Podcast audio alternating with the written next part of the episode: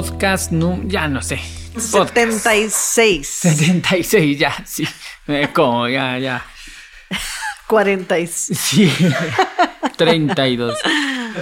Puro, puro chespirito, ¿te acordás que están en- esperando una fila y que tiene el papelito número 750 y ve los números y van en el número 23 Ah. y dice, "Ah, la gran-". y logra intercambiárselo a alguien más, se lo intercambia y entonces llegan y dicen, número 23, ¿qué? Pero, no, número 743. Y dice, ¿qué? ¿Pero por qué? Es que el doctor los va pidiendo conforme se le ocurre. bueno, ¿de qué vamos a hablar ahora, Paula?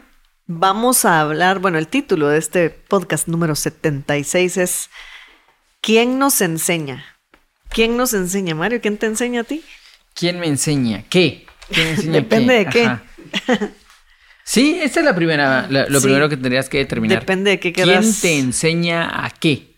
¿Cuál- ¿Qué, qué es lo que quieres aprender, Exacto, verdad? ¿qué Sí. quieres aprender? ¿O qué aprendes sin querer? También, porque es que a veces creo que, digamos que así la pregunta, tomando la pregunta así, cualquiera te puede enseñar algo. Sí, todo el mundo Sí no- lo todos es nos enseñan. Con esos ojos.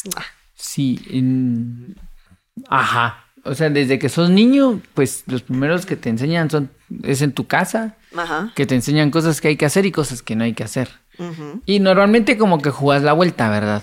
Te enseñan cosas que no hay que hacer Y las haces. y las haces, pero no lo decís para demostrar que, el aprendizaje no es así, ¿verdad? Y después en el colegio te enseñan también tus Sí. profesores y esto. ¿Tú te recuerdas de algún profesor de la primaria? Sí, me recuerdo de un par. Y, bueno, además de un par, pues, pero Yo me recuerdo de todos. recuerdos puntuales. O sea, sí tengo profesores puntuales que los recuerdo, con, que los recuerdo bien, con mucho cariño, porque siento que sí me enseñaron, ¿sabes? Sí aprendí. No, no voy a decir si me enseñaron, sí aprendí. Ajá, de- ahí vienen como ese doble ellos. concepto. ¿Quién enseña y quién aprende? Ajá. Porque alguien puede enseñar y el otro no aprender. Sí, es cierto. Entonces siempre es como dual. Yo te puedo enseñar, pero si el otro no tiene el, La gana de aprender. no solo la gana, sino la herramienta, digamos, no tiene la capacidad, Capacidad, instalada, sí. Ajá, no tiene la actualización del software en- actualizado, no aprende. Sí. Pero sí tengo varios en mente. Sí, los voy a, los voy a mencionar, fíjate, porque más que nada en secundaria. Es que yo, o sea, tengo tres maestros que recuerdo así con mucho cariño porque más lo que me gustaba era su entrega a la enseñanza, fíjate, porque como te decía, a veces, sobre todo uno, hubo quienes no apreciaron que tuvimos a ese maestro. Pero mm, él sabía mucho y tenía mucha pasión por, por contarnos, que era el eh, Marco Tulio, nos daba filosofía y literatura universal. Y él llevaba sus libros así que tenía, él era ancianito y llevaba sus libros así. Pero ancianito de cuánto, porque cuando uno es chavito No, cree que ancianos son de ya 40. tenía, yo diría que más de 70 años, casi llegando a los 80. Sí, Bar- pues. Barba, un su gorrito, ya hasta con bastón y todo. Era genial oírlo porque además sabía mucho, entonces podía compartir un montón de, de información. También Carlos Azurdia, que todavía sigue dando clases en, el, en donde yo estudié. Y me encantaban sus clases porque era tan entregado a la enseñanza. Hasta actuaba. Nosotros con él recibíamos literatura en inglés. Y hasta nos, como que nos actuaba las historias y todo. Era una cosa así súper... Y yo, ah, imagínate, adolescente emocionado oyendo las, las historias. Y era súper creativo, súper dinámico. O sea, no eran aburridas sus clases. Y Mario Sánchez, que me dio, fíjate que él nos daba conta y física fundamental, como que me recuerdo en cuarto H. Y claro, en las clases, pues obviamente nos enseñaba el contenido, pero era nuestro maestro de grado, entonces nos enseñaba otras cosas como un poquito más profundas, pienso. Creo que la etapa que él estaba viviendo en esa época nos podía compartir algunas otras cosas interesantes, fíjate, y, y pues lo recuerdo por eso, porque sí mm, marcaron mis, mis años de secundaria. Sí, pues, sí, pues. Sí, yo, yo creo que hay profesores que, que te, que te enseñan como para la vida, ¿verdad? Y hay otros que tristemente pasan como desapercibidos Sí. para uno y... Y otros que te enseñan a la gran como no. Como no, Como ser- no se aprende. Ajá, sí, sí, Sí. así como cuando yo sea grande no voy a ser como él. Ajá. Sí, también existen esos profesores. Yo en la primaria recuerdo a todos mis profesores. eh, no por nada excepcional de ellos. Creo que lo que más me impresionaba de los profesores, o, más bien de, de, la primaria, lo que más recuerdo es las cosas que aprendí. Hubieron cosas que aprendí que me impactaron mucho, como los viajes de Colón. Ah, sí. Cuando la primera vez que me contaron todo eso, me impresionó. Así ya, sí. ¿Qué? Viajes de Cristóbal Colón, ¿cómo así? O sea, fue, para mí fue bien impresionante. Lo enseñaron mal, por cierto, ¿verdad? Porque toda la, era toda esa teoría como que, teníamos antes sobre los sucesos y como que no había una profundización histórica, pero sí era una aproximación y al final pues despertó la curiosidad y nunca olvidé a los hermanos Pinzón, así que acompañaron a Cristóbal Colón en uno de sus viajes. Jamás se me olvidó ese dato. yo eso no me recuerdo. Eh, Rodrigo de Triana, es que me recuerdo yo. Sí, pero esa es otra historia. Sí, o sea, por eso te digo así. Ajá. me decís los hermanos Pinzón, siempre me pareció muy divertido lo de las carabelas y mm. la niña, la pinta y la, Santa, María. sí. Eso, digamos, de la primaria me recuerdo mucho de eso. Recuerdo mi profesor de educación física, que más que un profesor de educación física, de física, de, de correr, ¿va? Así de eso. El profesor de educación física era un profesor de ética. Pero no lo sabíamos. Pues. Todo el tiempo nos llegaba, era, educación física era los viernes en la primaria. Entonces el viernes íbamos por grupos con él y nos sentaba así en la grama y nos daba una clase de educación ética, de cuál era la importancia de ser mejores personas, cómo eso influía. Pero así, y él era serio hablándonos de esto, esto. Y él daba clase de educación física los viernes y el resto del tiempo él era barbero. Pero todos sabíamos que el profe Haroldo sí, pues. era el profe Haroldo. Entonces, cada vez que te lo encontrabas en la calle, no importa qué estuvieras haciendo, había una inercia a querer pararte recto y saludarlo. Buenas tardes, profe Haroldo. Como de, pues, un respeto. O uno pasaba por su peluquería saludándolo y siempre te saludaba. E incluso si te encontraba en la calle haciendo algo que no, te... ¡Ey! Ah, no dejaba de ser maestro. Sí, pero creo que es eh, ha sido el profesor más ético de esa primaria que me impactaba un montón. Que incluso a veces recuerdo que estábamos haciendo como alguna travesura con mis amigos, alguna aventurilla ahí, y de, de repente alguien gritaba, ahí en el profe Haroldo, y se te desmoronaba todo. Al contrario de ciertos profesores que eran cómplices, ¿verdad? Ahí de otros. Y, e incluso salimos de la primaria y el profe Haroldo ya no nos daba clases.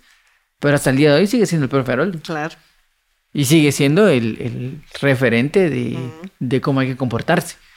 Sí. Ajá. Entonces creo que ese, eh, hay ahí una cosa entre la enseñanza y el aprendizaje que van de la mano. Una cosa es enseñar y la otra cosa es aprender. Tenés que aprender a enseñar y a aprender a aprender.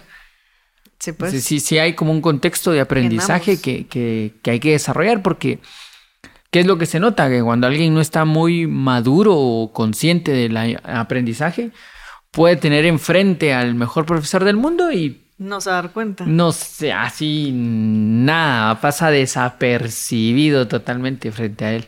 Ojalá que después se dé cuenta y diga, ala, tan bueno que eres ese profesor y no lo vi. No me di cuenta. Eso ya le significa que creció su conciencia. Pero a veces ni siquiera llegas a. No, solo, eso. solo lo odiaste. Esos fueron los de primaria que más me impresionó. En básicos, eh, tuve dos que me impresionaron mucho. Germán, que era el profesor de matemática, pero porque él me enseñó algo que me parecía así hasta me daba risa, todavía me da risa, ¿sabes? Cuando él viene y dice, vamos a aprender álgebra. Bueno, y dice, en álgebra eh, vamos a usar más letras que números. Y, me dio tanta risa que en matemáticas se usaran letras, y no números. Y me encantó el curso. Sí, pues. Todos los casos de factorización ¡ah! me impresionaban un montón. Y el otro profesor, que era el profesor de física fundamental, que era el profesor Cajas pero porque él, el profe Cajas, en su primera clase, sí, la primera, primera clase, y entramos a él, física fundamental, nos va a dar, ¿verdad? Fórmulas y esto. Viene y dice, miren jóvenes, eh, mi clase se gana de dos maneras, estudiando mucho o trayendo, trayéndome una foto de Dios. Si ustedes me traen una foto de Dios, ganaron ya el curso. Si no, mejor estudien. Y... Todos a buscar la foto de Dios. Ajá, y de verdad que hubo gente que le llevó fotos de Jesús, ¿verdad? Y él decía, no, él es el hijo. Él no es Dios, él es el hijo. Y, y a mí me generó como... Y es que él era un personaje, ¿verdad? Llegaba en moto, llegaba en su moto a, a, dar clases, usaba un casco de esos chiquititos, con sus lentes como de electricista. Era súper canoso y barbado y tenía así, siempre usaba el pelo como así de loco y los bigotes como largos. Y siempre te miraba así muy serio. No se reía. Y era súper sarcástico súper, súper sarcástico, súper ácido para decir las pues. cosas. Me impresionaba mi cajas. Y era inteligentísimo, así, inteligentísimo. E incluso él me, me te ponía en contextos históricos. En algún momento viene y me dice, no todos los presidentes son malos de la misma manera. Tal presidente solo hizo esto. Y yo tenía que ir con mi mamá. Mamá, ¿qué es esto? Ah, es que fíjate que este presidente le dicen esto y esto. Pero era una clase de educación de, de, física, fundamental, y el tipo terminaba dándome clases de... Sí, pues. De, de historia. De historia, de ética, de ciencia, de religión, de, o sea, se metía así al tema que de repente estaba así en recreo. Y uno se acercaba y le saludaba, profe, ¿qué está haciendo, profe Cajas? Aquí mira, observando la banalidad de sus juegos. y empezaba así como, mira aquel, aquel que va corriendo allá. ¿Por qué quiere que no lo atrapen?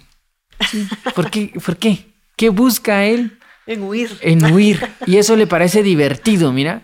Lo atraparon, lo atraparon. Y los demás se ríen de cómo lo atraparon. ¿De qué se trata ese juego vos? Y yo como, ¿qué es esto? además tenía como 13 años, pues. entonces era súper impresionante. Ajá. Y después ya en el diversificado, mi profesor, ¿verdad? Mi querido profesor, Nefi. El, el Nefi era así, el genio matemático. Siempre los numéricos son los que a mí me gustaban, ¿verdad? sí, pues. Los así. Nefi Ali Bautista Orozco, conocido como Nabo, era... Este tipo era un genio, de genios de genios. Él me impresionaba un montón. Sí. Han habido más, pero al final te quedan algunos, ¿verdad? Exactamente. Y, creo que están más vinculados a enseñanzas que te llevaste para toda tu vida. Sí, que a la clase que te da. A la clase en sí, que hay muchas cosas de las clases que... Sí, es cierto. Ya no te recordás. Sí, no me estás hablando de los hermanos. ¿Qué dijiste? Pinzón. Pinzón, no, no me recuerdo de eso.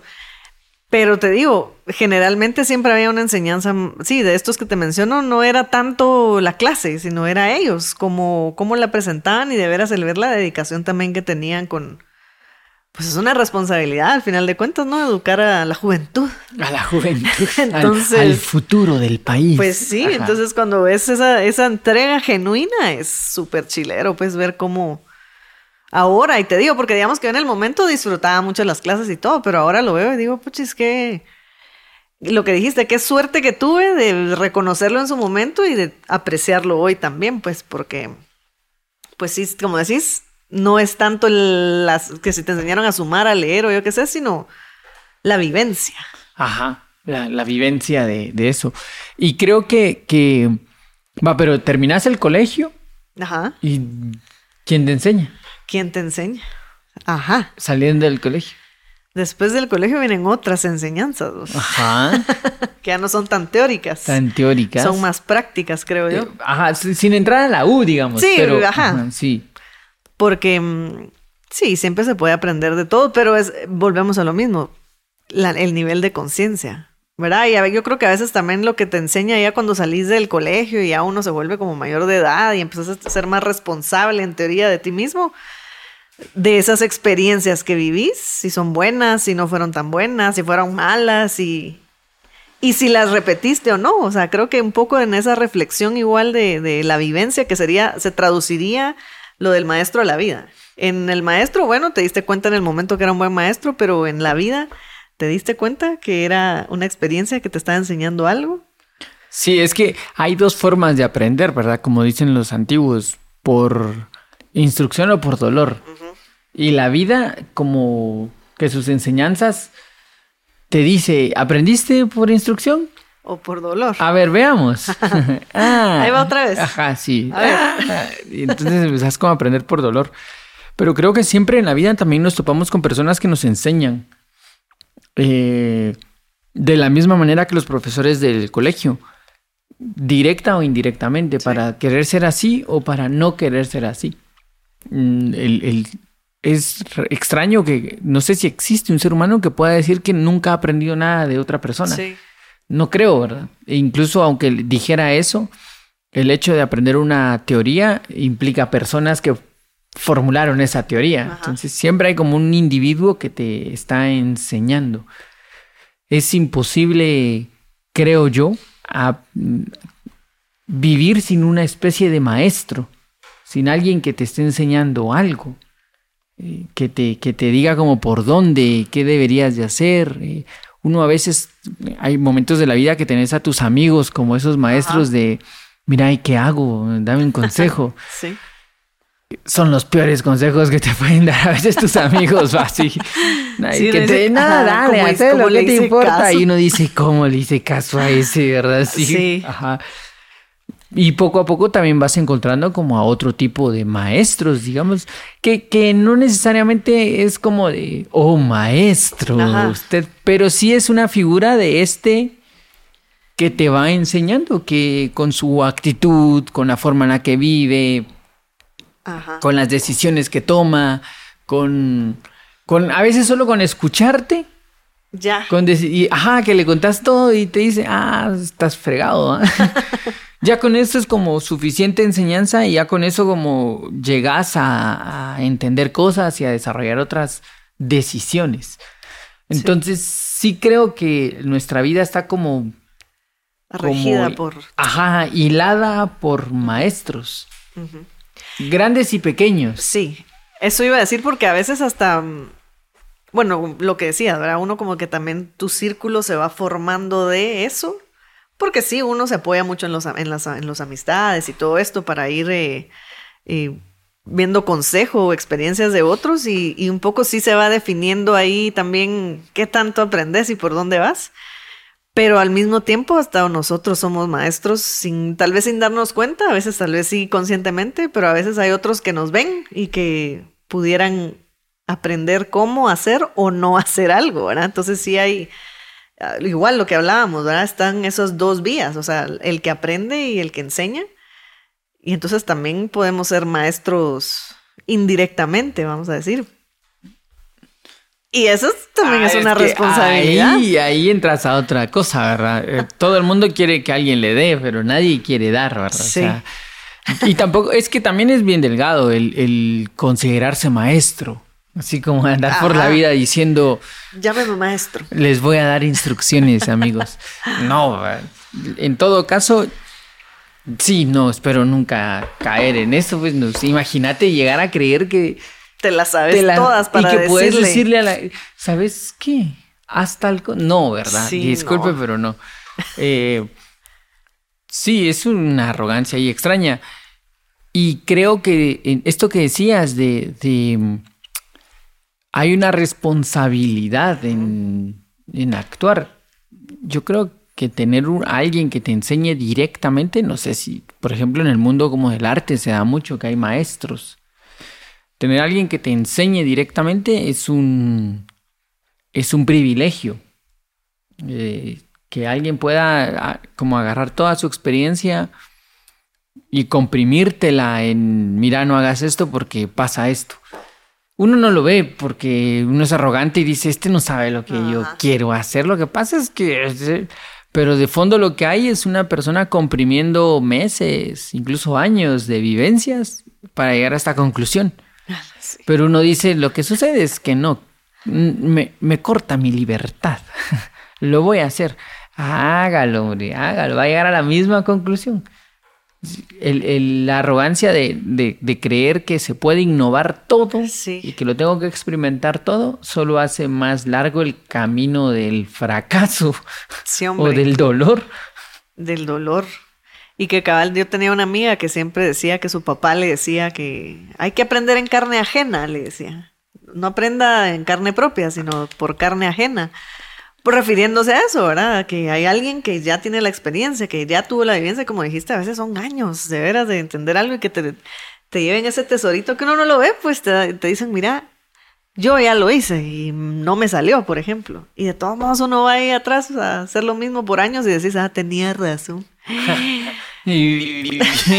sí, entonces es, es bien, es un bueno, un privilegio poder tener maestros de veras que puedan compartir esas experiencias con uno y que al final pues va a ser una teoría la que te van a dar, porque la práctica la vas a hacer tú.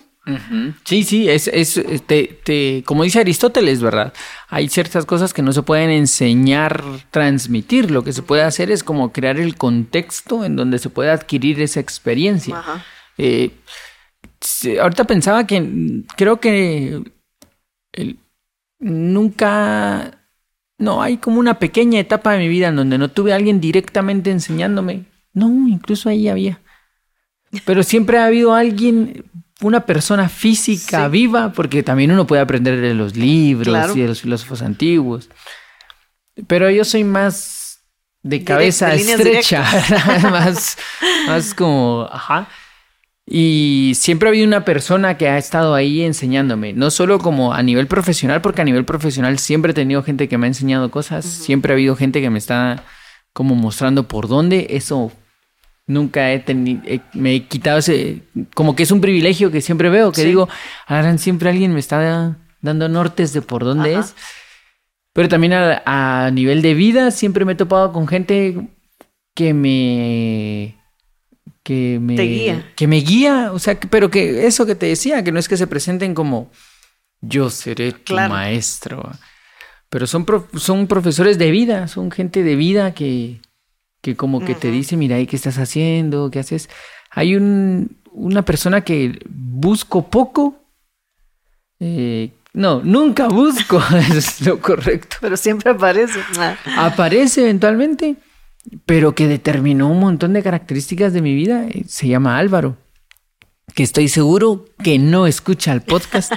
La última vez que lo miré, le digo, Álvaro, dame tu teléfono. Álvaro tendrá ahorita 60 años, tal vez, eh, porque era ya alguien más grande. Eh, le digo, Álvaro, dame tu teléfono. Y me dice, no, dame, dame mejor el tuyo, lo voy a apuntar. Me dice, y saca y saca un frijolito. Y eso no hace mucho. ¿va? digo, ¿qué es tu teléfono? Es un frijol iPhone. y apunta al teléfono y me dice, tienes solo un problema. ¿Cuál? No tiene WhatsApp. o sea, él sí está así en pues. otra, en otra, en otra. Sí, no escucha el podcast. no escucha, seguro que no escucha el podcast. Y lo que siempre me decía, el Siempre yo le iba como con alguna cosa tecnológica, algo de, mira, es que ya salió esto y él dice, ah, sí, y eso cambiará el mundo. Me dice así como me decía, como me dijo. Se fue sarcásticamente. sarcásticamente. Ese tipo, mira, me enseñó de literatura, de cine, de decisiones, de ética, de historia. yo empecé en la filosofía gracias a él, porque andaba todo emocionado con el libro El Código da Vinci y hablaba del libro del Código da Vinci, que el Código da Vinci aquí, que se sube, que se baja, que el libro, que no sé qué, y que, y como el libro tiene un montón de conspiraciones, ¿va? y de teorías, y de que la familia de Jesús sigue viva, y así como un montón de cosas. Y él siempre se divertía, y de repente para una Navidad hubo un intercambio de regalos, y él me regaló un libro. Y, y a la hora de darme el libro, pues me dio un libro y me dijo, mira, fíjate que los temas que te interesan, o los que has hablado mucho, hay gente seria que seriamente los ha investigado, no solo para vender un libro. Te recomiendo que empeces a leer a los que de verdad han tratado de entender esos temas y no te quedes con los que venden códigos da Vinci que sirve para eso. Sí, pues. Sé, profundo. Entonces yo, que era joven y arrogante, dije, dame ese libro. No entendí. Yo leí el libro y entendí la trama, pues, pero, pero no entendí el libro. Y pensé, de verdad que no sé nada. Y ahí empezó como mi búsqueda de quiero pues. entender más de este tipo de temas, quiero entender más de filosofía. Empecé como a ubicarme mentalmente de quién fue primero, Platón o Jesús. porque no tenía ni siquiera esa línea de tiempo Sí, en sí, mi mente, ¿verdad? Entonces Álvaro como que me ayudó a, a armar eso, a armar un mapa mental de cosas, de preguntas, sobre todo de preguntas. Que llegó de la nada, Álvaro apareció así, no, no lo fui a buscar, la vida me lo, me lo Te lo- presentó. Te Sí. lo dio. Sí, fíjate, y de ahí en adelante, ya cuando vine a la Acrópolis, en la Acrópolis he tenido un montón de maestros, de gente que me ha enseñado un montón de cosas. No solo en las clases, algunos nunca me han dado clases, eh, pero me han enseñado un montón de, de- montón, montón, montón, montón, que siempre me ha impresionado mucho de la gente que tengo siempre de referente. Sí. Y que cabal con lo que decías, ¿verdad? Porque yo también en algún momento de mi vida he reflexionado así como, ¡hala, qué buenos maestros he tenido a lo largo! Y como decís, no solo en, cuando estudié en la primaria y todo esto, sino en la vida en general, pues, y, y, mm, pensando en, ajá, los, así como mencionabas a, a este Álvaro, personas así, ¿verdad? Que, que te aparecen y te... que yo lo baso en que me hacen reflexionar, ¿verdad? Por ejemplo, mi papá nunca me decía sí o no, sino que mi papá me decía, ¿tú qué crees que mereces hacer? Sí. Y, y uno siempre tomaba la, uno siempre se lo merecía todo. Entonces yo creo que merezco ir, papá. Entonces anda, ¿verdad? Pero mm, de niño yo no entendía, pues de adolescente hasta me molestaba cuando, por ejemplo, había que limpiar el patio por los animales y era y, que sea nadie nos tocaba de mis hermanos. Y mi papá nos decía así como, miren muchachas, que esto es voluntad. No tienen la voluntad de ir a limpiar, pues ninguno de los tres se hace responsable, ¿verdad? Y me acuerdo que nos regañó, pues, y todo. Yo decía, voluntad para ir a limpiar lo que el chucho dejó ahí, ¿verdad? Pero ahora lo entiendo, ¿me entiendes? Sí, hay una voluntad que te tiene que mover a hacer las cosas. Entonces, generalmente es como ese de llevarte a reflexionar, que ojalá y de veras uno lo hiciera bien para, para irlo comprendiendo, que hasta más grande lo fui entendiendo. Y que igual, ajá, cuando llegué a la escuela, pues de eso se trata mucho también. Y como decís, no solo en las clases, sino en las conversaciones de veras que uno tiene con, con, con vos. He tenido miles y que además me das clase, pues también. Entonces siempre es como un poco más profundo, tratar de ver, por lo menos, de ver a las cosas que nos están pasando, porque te decía, yo siempre pienso, ala, qué buenos maestros he tenido y tengo a lo largo de, la, de, de mi vida hasta ahora, pero no sé si es porque, ala, qué suerte tuve, creo que los he, los he podido ver, que es diferente. Ajá. Sí, porque, porque digamos que los maestros que uno ha tenido, yo, yo siempre pensaba eso de Álvaro, decía, ¿será que alguien le saca tanto provecho como yo, verdad? O sea, ¿será que a alguien le impactó tanto? Y ahorita que lo pienso es que creo que nunca le he dicho ni gracias, ni, Sí, pues. ni siquiera el- sé cuándo cumple años, entonces nunca le digo feliz cumpleaños. Sí, me la agrada, así la Ay, clásica mía, ¿verdad? Sí. Pero yo sí sé que he aplicado todo lo que, o sea, muchas de las cosas.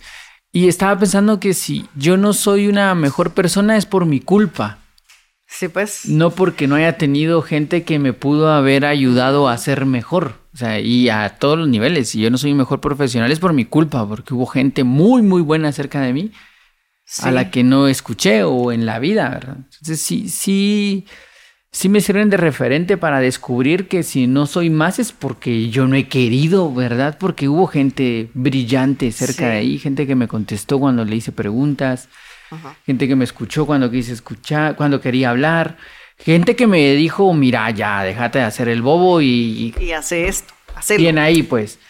Y va. Y hubo gente que cuando me dijo, déjate hacer bobo, dije, este no entiende, ¿verdad? Lo que pasa es que este no sabe lo que yo estoy viviendo. Y ya con los años volteé y dije, Tenía así, razón. Ups. Y que a veces, ajá, porque uno, digamos, voy a decir equivocadamente, cuando uno pide un consejo, uno busca el consuelo o la aprobación de alguien de que sí, pobre tú, ¿verdad? y ahí sí, y yo te digo, en mi vida, así ha sido toda mi vida, de, ajá, ¿y qué vas a hacer? Y uno así como llorando, pero no estás oyendo lo que te diciendo. Ajá, pero ¿y qué vas a hacer? Sí. Sí, total que. Y, y lo que tú decís, y uno así como, ay Dios, le hubiera ido a contar mejor a no sé quién. sí, sí. Pero esa es la lección, ahí es en donde está el aprendizaje, pues en qué vas a hacer. Ajá, ¿qué, qué, qué decisión vas a tomar? Creo que, que el, el ser consciente de estos maestros, de, de estos profesores que te enseñan, no solo es como un agradecimiento, ¿verdad? Porque qué bueno que existen, pero también hay como una responsabilidad ahí no solo es tomar la palabra, sino es ejecutarla. Y, y cuando como que haces lo que se dice, es como una manera eh, indirecta, pero más certera de decir gracias. Sí. O sea, no, no, no tengo que decirte gracias, lo hice. Ese es el gracias. Ajá. Ajá, el, el- no, no, no tuve que como, oh, maestro. Ah, No, hombre, hágalo. No, no se implica aquí de a quién le llaman maestro y a quién no, sino de cómo se aplica lo que se enseña. Sí. Sí, sí, es, es la frase de, Blavatsky, ahorrar las, las verdades con las prácticas. con la práctica. Es- Ala, dejar de, de- de decir gracias y es hacerlo, ¿verdad? Es dejar de tener razón, no. Sí, verdades Con la práctica. Eso Ahí creo es. yo que, que, que apren- aprendes. Entonces, ¿quién nos enseña? Nosotros decidimos. Sí. Ajá, porque ¿quién nos enseña? Hay muchos. Todos nos enseñan. Todos nos pueden enseñar algo. Hasta ¿Qué los que creemos que no nos enseñan nos nada. enseñan algo. Y tampoco quiero caer en el New Age como de todo nos enseña en la vida. Y Ajá. es que es verdad, pero suena demasiado Cliché. cliché, cristales y Sí, y- energías. Y bonito. Ajá. No, conscientemente todos nos pueden enseñar, pero nosotros no podemos escucharlos a todos. Entonces, al que escuchamos, Sí. hagámosle caso. Sí. Hagamos bien las cosas. Como hay una acción que hay que hacer. Sí. Eso. Hay una acción que tenemos que hacer porque el que te enseña, pues sí, yo- te puedo enseñar cómo sumar y restar, pero si tú no lo has, no lo sumas ya en tu vida, de nada te sirvió, pues solo te entró por un oído y te salió por el otro, ¿verdad? Entonces, la, la lección está en la práctica. Ajá. Ajá, y que Hacerlo. también como des, des ¿cómo se dice? Quitarle un cliché a algo, desclichear. Desclichear. La idea de que toda enseñanza es dolorosa, porque no toda También. enseñanza es dolorosa. El- hay cosas que uno aprende y que son increíbles que Es no las aprende. Yo no voy a olvidar el día que aprendí a leer, que fue ¿Te recordaste? Me recuerdo de los primeros días que, que salía a la calle así con mi mamá y que me iba leyendo rótulo por rótulo. Que uno empezaba así como panade. Y, y mi mamá jalándome así como panadería. Y, ah, dice panadería, cosas así. Eh, y que después, o sea, son cosas que te cambian. No todo enseña, todo aprendizaje tiene que ser como, ah, el dolor. Hay Sí. cosas que te enseña el dolor porque necio no aprendes de otra forma, pero hay cosas que te enseña la gente de bien. Sí, Aprendamos a aceptar las dos, ¿verdad? exacto. Y aprendamos a entender, como decía Newton, que, que no es una frase de Newton, que entiendo que es una frase medieval de Abelardo de Claraval, ¿será? No estoy seguro de quién es el que la dijo primero. Que era eh, que si aprendemos algo es porque nos colocamos a, a hombros de gigantes. Newton lo pone en una carta que le, le escribe a alguien y le dice, se habla mucho de lo que yo hago y digo y esto, pero yo no hice nada más que subirme en los hombros de un gigante Sí, pues. Que es una forma de decir los que me precedieron son los que me que, que me han Le dieron que me han puesto donde que- estoy. Yo no estaría aquí, nadie estaría en ningún lado si no hubiera seguido el camino que otro trazó, ¿verdad? Ajá. Que otro como que fue construyendo. Hay una novela de Bolaño en donde Bolaño dice como que hay una imagen ahí, Alana, no sé si la voy a poder contar bien, va, pero hay como una imagen eh, en donde hay como una escritora que se está dando cuenta de que ella puede ser escritora por todos los que ya escribieron y que ella puede venir y decir, hablar de antipoesía o antirrima porque ya hubo como gente que rimó y que hizo como las cosas correctas y entonces ella dice, y todos los que me precedieron son mi amuleto. O sea, gracias a todos estos yo puedo continuar hacia adelante. El ser humano siempre va a estar vinculado a la experiencia de otro ser Sí. humano. Y hacerla consciente es llamarle maestro. Ahí es como cuando sos consciente de eso. Sí, que al final pues es, o sea, hasta Platón tuvo su maestro, pues, o Sí, sea, sí. uno, eso es lo que tenemos que ver, que no es, Solito nadie. ajá, Sí. no somos tan grandes como creemos, No, no, somos no. grandes para nada. Y sí, ha habido un montón de personas antes, de maestros antes, que han dado la pauta, pues que ya han pasado el camino y uno cree que, que, es el fin del mundo cuando a uno le pasa algo y después de que todos, miles de personas han pasado lo mismo y no se murieron, pues. y siguen ahí, ajá, Sí, sí, Pero es eso, ¿verdad? El de veras ver ese maestro en, en las otras personas, en la vida, en, como decías, en los libros, porque sí están. Y están para que nosotros nos, a la gran, tratemos de hacerle un poquito mejor, pues. Sí, totalmente pero sí hay que poder verlos. Me parece. A mí también. Bueno, nos quedamos por acá. Claro. Gracias, pues, Mario. Gracias, Paula. Gracias, gracias Gerson. Gracias, Zona 1. Sí, a este espacio que, en el que estuvimos hoy. Gracias, Ba. bueno. Filosofía